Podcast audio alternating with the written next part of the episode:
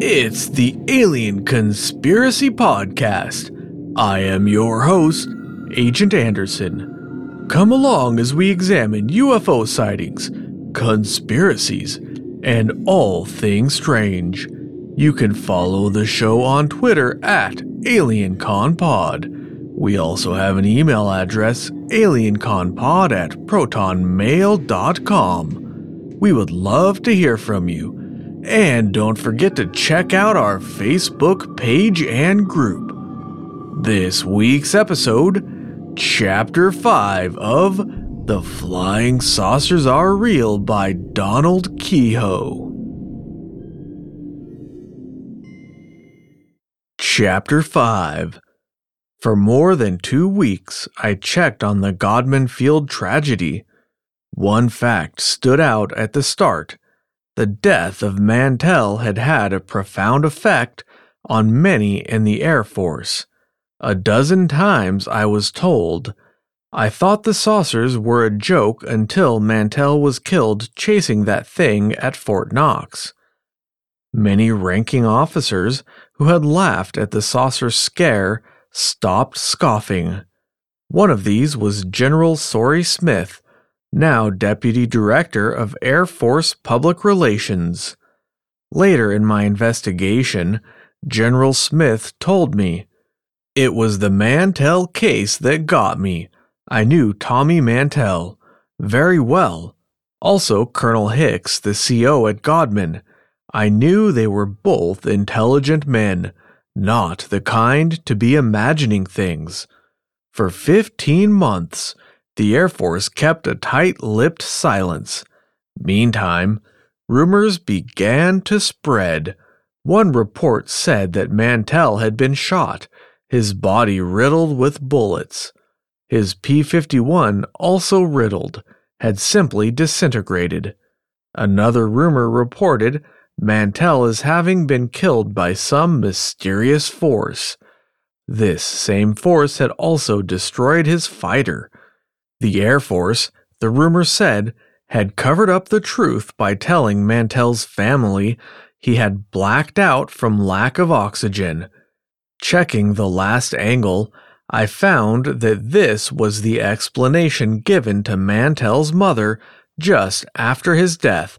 She was told by Standiford Field officers that he had flown too high in chasing the strange object. Shalett, in the Saturday Evening Post articles, described Project Saucer's reconstruction of the case. Mantell was said to have climbed up to 25,000 feet despite his firm decision to end the chase at 20,000 since he carried no oxygen. Around 25,000 feet, Shalett quoted the Air Force investigators Mantell must have lost consciousness. After this, his pilotless plane climbed on up to some 30,000 feet, then dived. Between 20,000 and 10,000 feet, Shalett suggested, the P 51 began to disintegrate, obviously from excessive speed.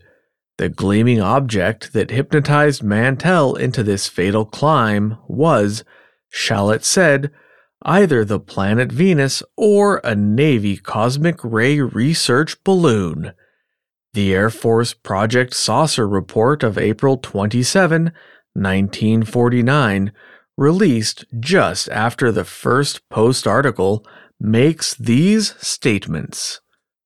Five minutes after Mantell disappeared from his formation, the two remaining planes returned to Godman. A few minutes later, one resumed the search, covering territory 100 miles to the south, as high as 33,000 feet, but found nothing. Subsequent investigation revealed that Mantell had probably blacked out at 20,000 feet from lack of oxygen and had died of suffocation before the crash. The mysterious object which the flyer chased to his death was first identified as the planet Venus. However, further probing showed the elevation and azimuth readings of Venus and the object at specified time intervals did not coincide, it is still considered unidentified. The Venus explanation, even though now denied, puzzled me. It was plain that the Air Force had seriously considered offering it as the answer, then abandoned it. Apparently, someone had got his signals mixed and let Shalett use the discarded answer, and for some unknown reason, the Air Force had found it imperative to deny the Venus story at once. In these first weeks of checking, I had run onto the Venus explanation in other cases. Several Air Force officers repeated it so quickly that it had the sound of a stock alibi, but in the daytime cases, this was almost ridiculous. I knew of a few instances in World War II when bomber crews and anti aircraft gunners had loosed a few bursts at Venus, but this was mostly at night when the planet was at peak brilliance, and more than one gunner later admitted firing to relieve long hours of boredom. Since enemy planes did not carry lights, there was no authentic case, to my knowledge, where plane or ground gunners actually believed Venus was an enemy aircraft. Checking the astronomer's report, I read over the concluding statement it simply could not have been Venus. They must have been desperate even to suggest it in the first place. Months later, in the secret Project Saucer report released December 30th, 1949, I found official confirmation of this astronomer's opinions. Since it has a peculiar bearing on the Mantell case, I am quoting it now. When Venus is at its greatest brilliance, it is possible to see it during daytime when one knows exactly where to look. But on January 7, 1948, Venus was less than half as bright as its peak brilliance. However, under exceptionally good atmospheric conditions, and with the eye shielded from direct rays of the sun, Venus might be seen as an exceedingly tiny bright point of light. However, the chances of looking at just the right spot are very few. It has been unofficially reported that the object was a Navy cosmic ray research balloon. If this can be established, it is to be preferred as an explanation.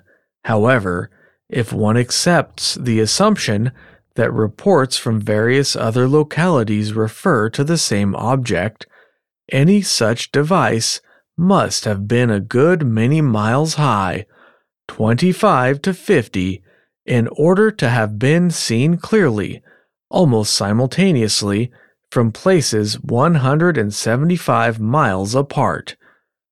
If all reports were of a single object, in the knowledge of this investigator, no man made object could have been large enough and far enough away for the approximate simultaneous sightings.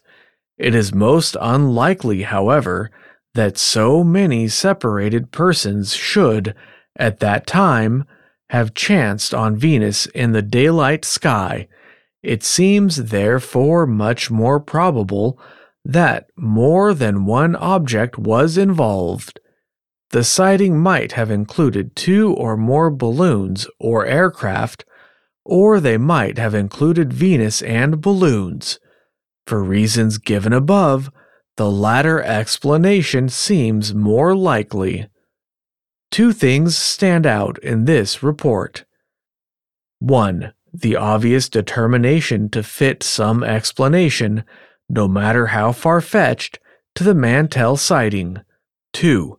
The impossibility that Venus, a tiny point of light, seen only with difficulty, was the tremendous metallic object described by Mantell and seen by Godman Field officers. With Venus eliminated, I went to work on the balloon theory. Since I had been a balloon pilot before learning to fly planes, this was fairly familiar ground. Shalett's alternate theory that Mantell had chased a Navy research balloon was widely repeated by readers unfamiliar with balloon operation. Few thought to check the speeds, heights, and distances involved. Cosmic ray research balloons are not powered. They are set free to drift with the wind. This particular Navy type is released at a base near Minneapolis. The gas bag is filled with only a small percent of its helium capacity before the takeoff. In a routine flight, the balloon ascends rapidly to a very high altitude, as high as a hundred thousand feet. By this time, the gas bag has swelled to full size about 100 feet high and 70 feet in diameter. At a set time, a device releases the case of instruments under the balloon. The instruments descend by parachute, and the balloon, rising quickly, explodes from the sudden expansion. Occasionally, a balloon starts leaking, and it then remains relatively low. At first glance, this might seem the answer to the Kentucky sightings. If the balloon were low enough, it would loom up as a large circular object, as seen from directly below. Some witnesses might estimate its diameter as 250 feet or more, instead of its actual 70 feet. But this failure to recognize a balloon would require incredibly poor vision on the part of trained observers, state police, Army MPs, the Godman Field officers, Mantell, and his pilots. Captain Mantell was a wartime pilot with over 3,000 hours in the air. He was trained to identify a distant enemy plane in a split second. His vision was perfect and so was that of his pilots. In broad daylight, they could not fail to recognize a balloon during their 30 minute chase. Colonel Hicks and the other Godman officers watched the object with high powered glasses for long periods. It is incredible that they would not identify it as a balloon. Before its appearance over Godman Field, the leaking balloon would have drifted at a low altitude over several hundred miles. A leak large enough to bring it down from high altitude would have caused it to land and be found. Drifting at a low altitude, it would have been seen by several hundred thousand people at the very least. Many would have reported it as a balloon. But even if this angle is ignored, it still could not possibly have been a balloon at low altitude. The fast flight from Madisonville, the abrupt stop and hour long hovering at Godman Field, the quick bursts of speed, Mantell reported, make it impossible. To fly the miles from Madisonville to Fort Knox in 30 minutes, a balloon would require a wind of 180 miles an hour. After traveling at this hurricane speed, it would then have had to come to a dead stop above Godman Field. As the P 51s approached, it would have had to speed up again to 180, then to more than 360 to keep ahead of Mantell. The three fighter pilots chased the mysterious object for half an hour I have several times chased balloons with a plane, overtaking them in seconds. In a straight chase, Mantell would have been closing in at 360. The tailwind acting on his fighter would nullify the balloon's forward drift. But even if you accept these improbable factors, there is one final fact that nullifies the balloon explanation. The strange object had disappeared when Mantell's wingmen searched the sky. Just after the leader's death, If it had been a balloon held stationary for an hour at a high altitude and glowing brightly enough to be seen through clouds, it would have remained visible in the same general position. Seen from 33,000 feet, it would have been even brighter because of the clearer air. But the mysterious object had completely vanished in those few minutes. A search covering a hundred miles failed to reveal a trace. Whether at a high or low altitude, a balloon could not have escaped the pilot's eyes. It would also have continued to be seen at Godman Field and other points through occasional breaks in the clouds. I pointed out these facts to one Air Force officer at the Pentagon. Next day, he phoned me. I figured it out. The timing device went off and the balloon exploded. That's why the pilot didn't see it. It's an odd coincidence, I said, that it exploded in those five minutes after Mantell's last report. Even so, it's obviously the answer, he said. Checking on this angle, I found 1. No one in the Kentucky area had reported a descending parachute. 2. No cosmic ray research instrument, case, or parachute was found in the area. 3. No instruments were returned to the Navy from this region, and all balloons and instruments released at that time were fully accounted for. Even if it had been a balloon, it would not explain the later January 7th reports, the simultaneous sightings mentioned by Professor Hynek in the Project Saucer report. This includes the things seen at Lockbourne Air Force Base two hours after Mantell's death. Obviously, the saucer seen flying at 500 miles an hour over Lockbourne Field could not have been a balloon. Even if there had been several balloons in this area, and there were not by official record, they could not have covered the courses reported. In some cases, they would have been flying against the wind at terrific speed. Then what was the mysterious object and what killed Mantell? Both the Air Force and the Post articles speculate that Mantell carelessly let himself black out. Since some explanation had to be given, this might seem a good answer, but Mantell was known for cool headed judgment. As a wartime pilot, he was familiar with signs of anoxia, oxygen starvation. That he knew his tolerance for altitude is proved by his firmly declared intention to abandon the chase at 20,000 feet since he had no oxygen equipment. Mantell had his altimeter to warn him. From experience, he would recognize the first vague blurring, narrowing of vision, and other signs of anoxia. Despite this, the blackout explanation was accepted as plausible by many Americans. While investigating the Mantell case, I talked with several pilots and aeronautical engineers. Several questioned that a P 51 starting a dive from 20,000 feet would have disintegrated so thoroughly. From 30,000 feet, yes, said one engineer. If the idea was to explain it away, I'd pick a high altitude to start from. But a pilotless plane doesn't necessarily dive, as you know. It might slip off and spin or spiral down, and a few have even landed themselves. Also, if the plane started down from 20,000, the pilot wouldn't be too far blacked out.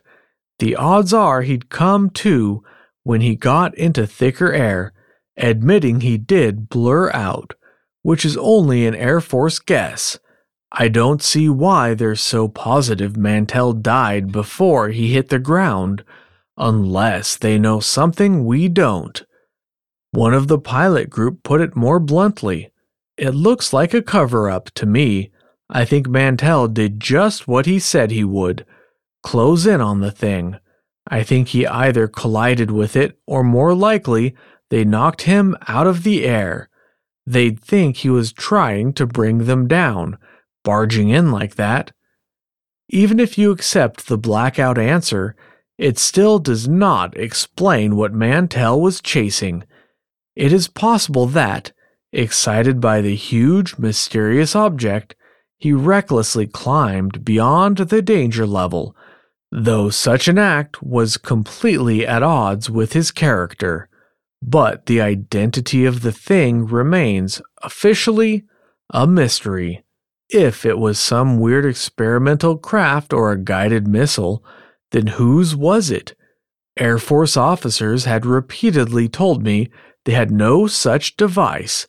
General Carl Tooey Spaatz, former Air Force chief, had publicly insisted that no such weapon had been developed in his regime. Secretary Symington and General Hoyt Vandenberg, present Air Force chief, had been equally emphatic. Of course, official denials could be expected if it were a top level secret. But if it were a secret device, would it be tested so publicly that thousands would see it? If it were an Air Force device, then I could see only one answer for the Godman Field incident. The thing was such a closely guarded secret that even Colonel Hicks hadn't known. That would mean that most or all Air Force Base COs were also in ignorance of the secret device. Could it be a Navy experiment kept secret from the Air Force? I did a little checking. Admiral Calvin Bolster, Chief of Aeronautics Research Experimental Craft, was an Annapolis classmate of mine. So was Captain Delmer S. Fahrney, head of the Navy Guided Missile Program. Fahrney was at Point Mugu, missile testing base in California, and I wasn't able to see him. But I knew him as a careful, conscientious officer. I can't believe he would let such a device, piloted or not, hover over an Air Force base with no warning to its CO. I saw Admiral Bolster. His denial seemed genuine, unless he'd got to be a deadpan poker player since our earlier days. I was sure he was telling the truth. The only other alternate was Russia. It was incredible that they would develop such a device and then expose it to the gaze of U.S. Air Force officers. It could be photographed, its speed and maneuverability checked. It might crash, or anti aircraft fire might bring it down. The secret might be lost in one such test flight. There was one other explanation. The thing was not intended to be seen. It had got out of control. In this event, the long hovering period at Godman Field was caused by the need for repairs inside the flying saucer, or repairs to remote control apparatus. If it were Air Force or Navy, that would explain official concern, even if completely free of negligence. The service responsible would be blamed for Mantell's death. If it were Russian, the Air Force would, of course, try to conceal the fact for fear of public hysteria. But if the device was American, it meant that Project Saucer was a cover up unit. While pretending to investigate, it would actually hush up reports, make false explanations, and safeguard the secret in every possible way. Also, the reported order for Air Force pilots to pursue the discs would have to be a fake. Instead, there would be a secret order telling them to avoid strange objects in the sky.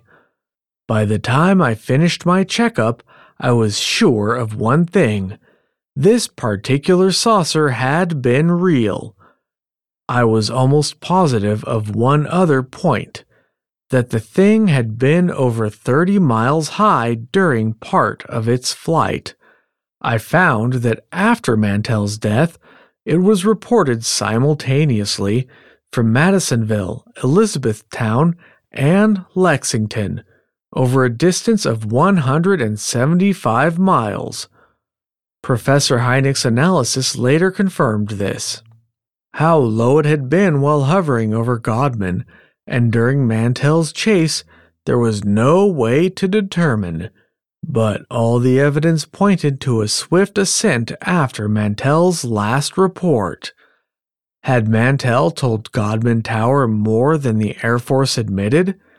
I went back to the Pentagon and asked for a full transcript of the flight leader's radio messages. I got a quick turndown. The reports, I was told, were still classified as secret. Requests for pictures of the P 51 wreckage and for a report on the condition of Mantell's body also drew a blank. I had heard that some photographs were taken of the Godman Field saucer from outside the tower, but the Air Force denied knowledge of any such pictures. Puzzling over the riddle, I remembered John Steele, the former intelligence captain. If by any chance he was a plant, it would be interesting to suggest the various answers and watch his reaction. When I phoned him to suggest lunch, Steele accepted at once. We met at the Occidental on Pennsylvania Avenue. Steele was younger than I had expected, not over 25. He was a tall man with a crew haircut and the build of a football player.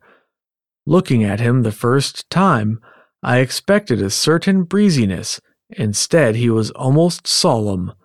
I owe you an apology, he said in a careful voice after we'd ordered. You probably know I'm a syndicate writer. I wondered if he'd found out Jack Daly was checking on him.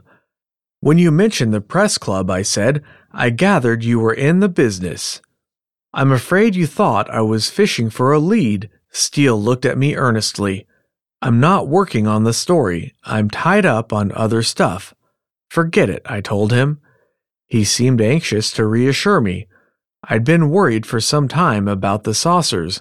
I called you that night on an impulse. Glad you did, I said. I need every tip I can get.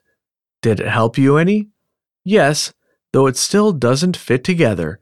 But I can tell you this the saucers are real, or at least one of them. Which one? The thing Captain Mantell was chasing near Fort Knox before he died. Oh, that one. Steele looked down at the roll he was buttering.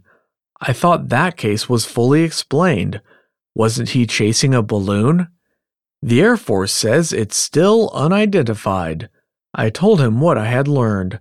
Apparently, you're right. It's either an American or a Soviet missile. After what you've told me, said Steele, I can't believe it's ours. It must be Russian. They'd be pretty stupid to test it over here. You said it was probably out of control. That particular one, maybe, but there have been several hundred seen over here. If they found their controls were haywire, they wouldn't keep testing the things until they'd corrected that.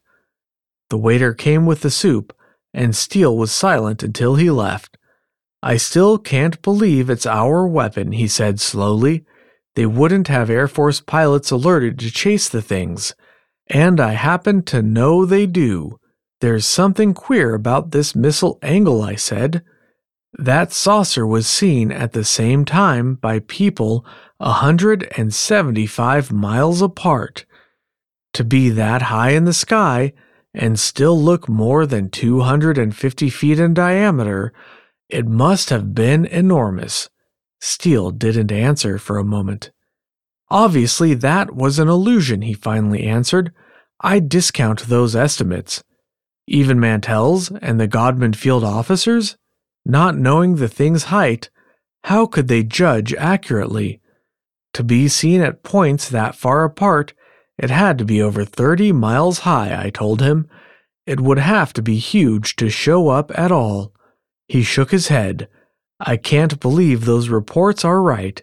It must have been sighted at different times. I let it drop. What are you working on now? Steele asked, after a minute or two. I said I hadn't decided. Actually, I planned a trip to the coast to interview pilots who had sighted flying discs. What would you do if you found it wasn't a Soviet missile? said Steele. He sounded almost too casual. If security was involved, I'd keep still. But the Air Force and the Navy swear they haven't any such things.